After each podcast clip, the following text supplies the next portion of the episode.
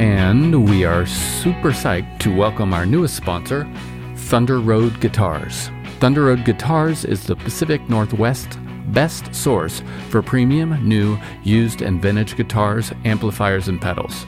Online or in their Seattle, that's West Seattle, or Portland stores. You'll find fantastic customer service and a terrific vibe. I know because I'm in there a lot. Grab a cup of coffee, swing on in, don't spill your coffee, and check it all out.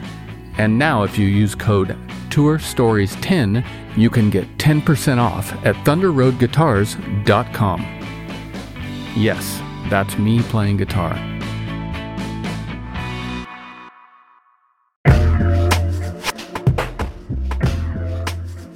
Hello, big news from our friends over at DistroKid. They now have an app. This app works on iOS and Android, of course, and it's available in the Apple Store and Google Play stores and all the stores where you buy apps.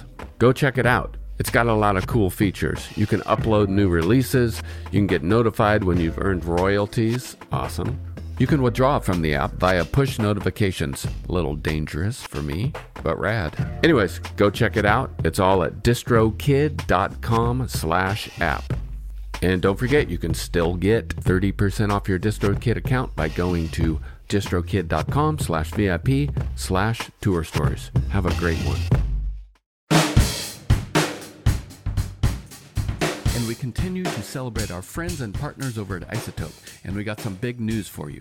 The gold standard of audio repair, RX 11, is coming in May.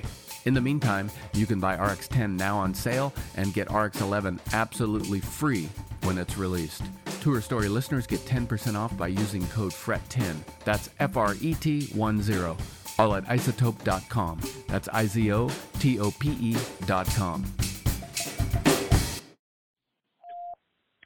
Hey, Bob, it's Joe Plummer. Oh, hey, guy. Hey, man. Um, sorry I've called you so many times. Um, you think I could get a tour story from you? You mentioned Oh, a month ago or so that um, you might be able to do it. Yeah, man. I just, uh, I'm sorry. I've got your texts and your emails too. I'm sorry. I've just been, I don't know. My heart's not in it. I've kind of moved on, and it's, uh, I don't know. I don't know what this is. It's a podcast. Is this like Spotify where you don't pay the musicians or something? I don't. I'm, I'm just a little confused about what you're going for. Uh, I just had a tour story. Um, that's it. Just anything from from the past. It just it just doesn't sound that interesting. I don't know, man. I've also I haven't toured for year, for a couple of years now, and I've hung hung up my gun. So I've got Yeah. I'm on to bigger bigger and better things.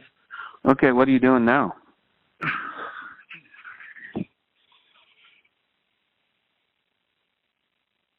Hello?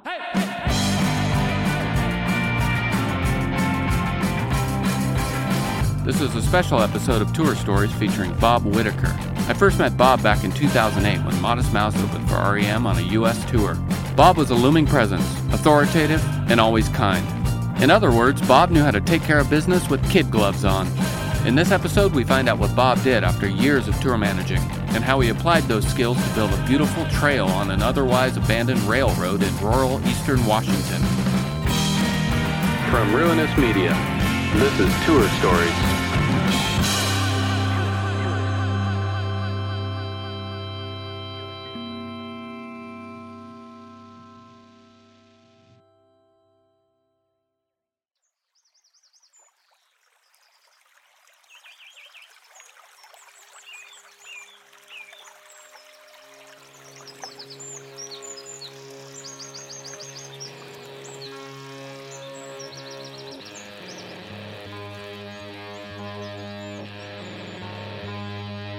Fly out of Seattle, go on tour, Argentina, Japan, Johannesburg, Cape Town, whatever.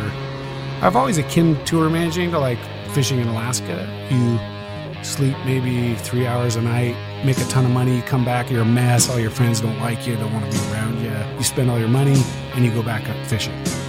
That's sort of what tour managing felt like to me towards the end. Meet Bobby Whittaker, a rock and roll tour manager, a fixer, a doer for the bands like Mudhoney, REM, and the Yeah Yeah Yeahs. If you think of anything in your mind, Bobby's probably been there or done it. I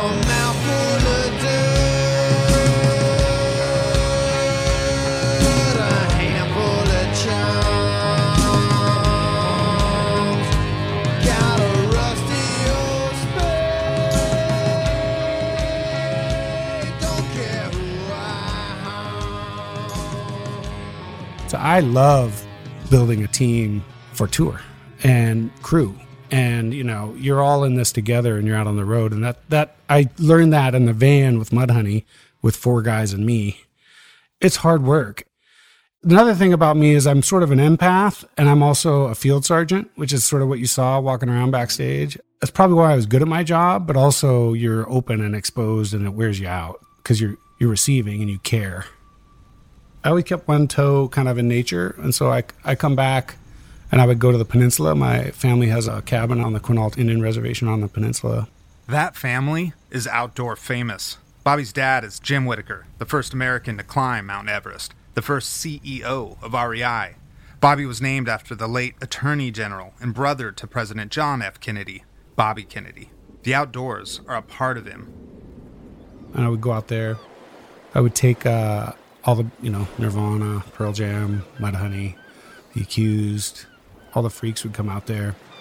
I just love it and go for walks on the beach and, and just get back to nature my father was an incredible he's very inspiring you know and he got me in touch with nature and uh, got, i got an appreciation for that and then i would go on these tours you come back and you're like what have i done to make the world a better place or myself a better person or you know when you're you're you're you've been on the road and you're giving your all to this you know these various families that are bands and uh, you start to realize that those things come to an end and it's not it's not entirely up to you. And you start to kind of go oh, this isn't that enriching or i've done this. What the hell am i going to do for an encore? But then it wasn't enough to just go out in nature. It was like okay what can i do to give back to the community? Community. A theme persistent with bobby either through creating quasi families with bands or growing up in a culture of the outdoors building community is ever present and it landed Bobby in a beautiful upper east corner of Washington State called Ferry County. I always say it's Washington State's Bermuda Triangle because no one knows where it is. It's a very rural area. It's got, you know, huge ponderosa pine that four people couldn't put their arms around. Visually, it's almost like the San Juan Islands. You have a lot of grasslands and then trees. You have sort of an arid forest, uh, but then you also have cedars and stuff like that on the north side of the hills. Bobby had bought property up there. He loved to cross country ski in the backwoods right off his deck. Being close to nature again, connected to his past and away from the bands, sound checks, and grind of touring, it was healing. But he wanted to do more. He wanted to give back to this new community he joined in Ferry County. So an article pops in the newspaper, local newspaper. It's like this tiny four-page newspaper. Which the best part about it was the police blotter. You get to see all your friends in there, see my speeding tickets, stuff like that. And um, uh, it said the railway was going to be abandoned. I was like, oh my gosh, what a what an opportunity to make lemonade out of lemons. You know, no one wants their railway to go away. No one wants their industry to go away. And me being an outdoor dork and a bicycle pedestrian advocate, I was like, God, these things are great for these tiny little towns, and we could have a tourist boom here with something that's not a hardcore industry that doesn't hurt the area. Ferry County had almost 30 miles of pristine nature and waterfront perfect for a trail along a railroad track that was about to be abandoned.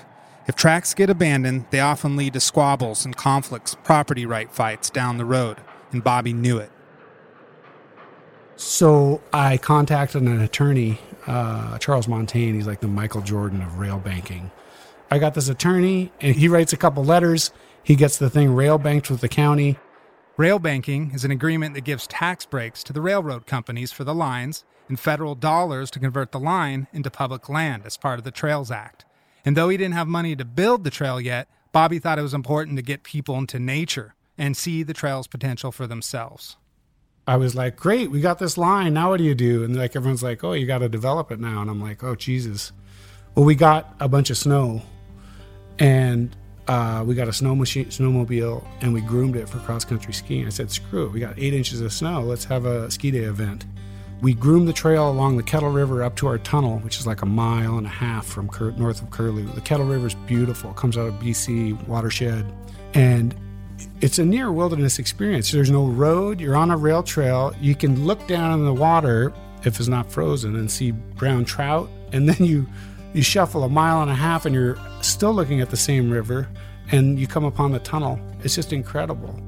I'll never forget all the parking lot filling up, and I was like, God, you know, I thought I knew everyone in the stand. You know, there's There's only 7,000 people in Ferry County. I think 4,300 uh, voters or something like that.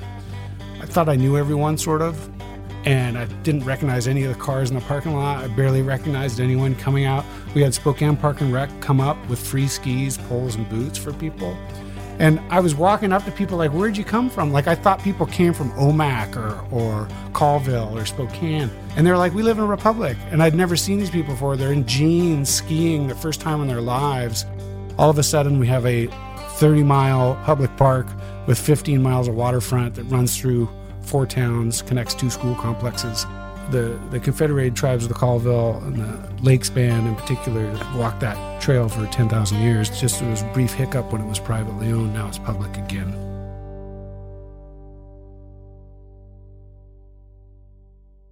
Ten minutes later, my phone rang and it was a commissioner going, What the hell are you doing, kid? You interloper? this isn't Seattle.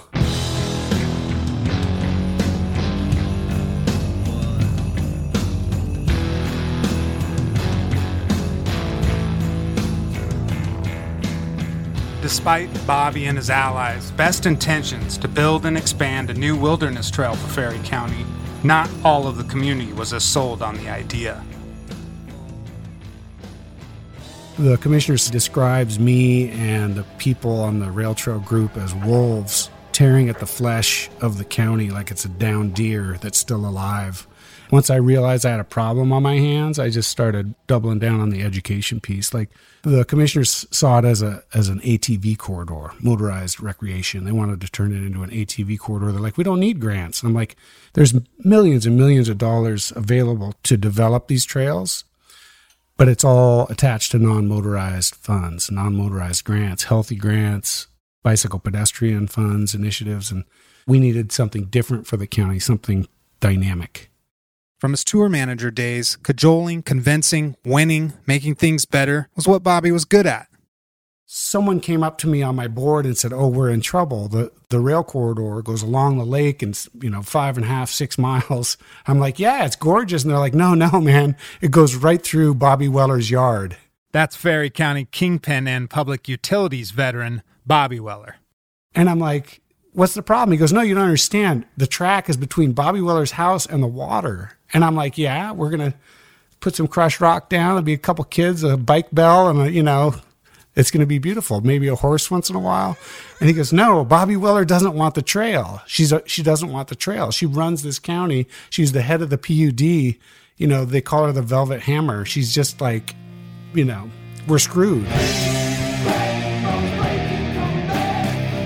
You know, never tell a tour manager or manager they can't do something. You know, the second these guys got between me and a community rail trail, I was like, all right, dude, watch this, you know.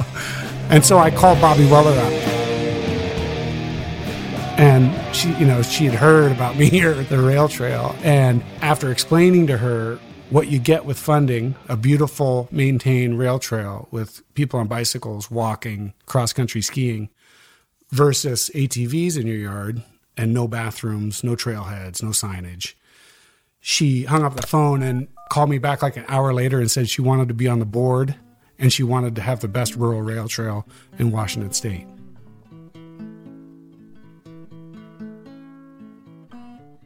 So Ferry County is incredibly challenged financially. We don't we can barely keep the lights on at the courthouse. You know, we have to rob from the road budget to keep the lights on at the courthouse we don't have a parks department. We don't have anything. And that's why we cobbled together the, the citizens group to do all the work and do the heavy lifting and develop the trail.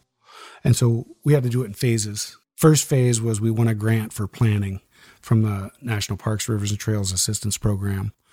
And that helped us get our plan together to apply for construction grants, basically. We are going to Olympia and sleeping in our cars to present our grants before these boards against people like Seattle that have you know millions and millions of dollars of park budgets and staff and all this stuff. And then okay up next is Ferry County. And like we're like you know we're trying to roll off the dog hair of our clothes and and go up there and, and pretty charming. But you know we're up against pros and people that are paid to give these presentations. So um, we did really well. We had member donations, you know, a lot of local small donations. We had donations from Kinross Gold Mine. We got donations from Boise Cascade, Vaagen Lumber. I mean, everyone came to this party. I tapped some of my rock star friends, and they did uh, like, you know, it started with REM signed guitars, and then I had I got a Pearl Jam signed guitar. Vedder signed a ukulele that we auctioned off and got seventeen thousand bucks for. You know, those guys are so incredible, and give talk about giving back to the community. It's incredible what those guys do.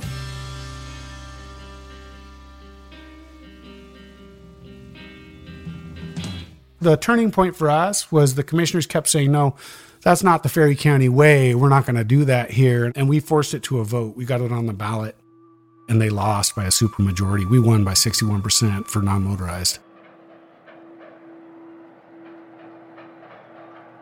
I think if we grow properly, we can bring more recreation to the area, more than beyond the rail trail. Also, work together with the community and timber industry and uh, environmentalists and get some roadless areas designated and permanently protected. You know, right now it doesn't have those protections, so I've been working with a bunch of people on the planning process for the Colville National Forest. I'm part of a group uh, that is called the Northeast Washington Forestry Coalition. I'm advocating for more protection for the Colville, which is takes the form of wilderness or backcountry, and that also includes areas for motorized rec and timber harvest. Through this collaboration, the Colville just set the record for board feet coming out of a national forest in the United States. Our forest, Northeast Washington, a forest no one's barely anyone's ever heard of. And that's by the environmentalists and the timber industry working together and signing off on these timber sales and doing it right and being sensitive to it. And so that's for me that's pretty exciting. There are more close votes, more dust ups with commissioners, more convincing to do, but ultimately, the rail trail survives. And it's thriving. And Bobby hasn't stopped. He got more grants. He's trying to build a skate park nearby. Building community for Bobby continues. To donate to the rail trails, go to ferrycountyrailtrail.com. From Ruinous Media, this is Whittaker.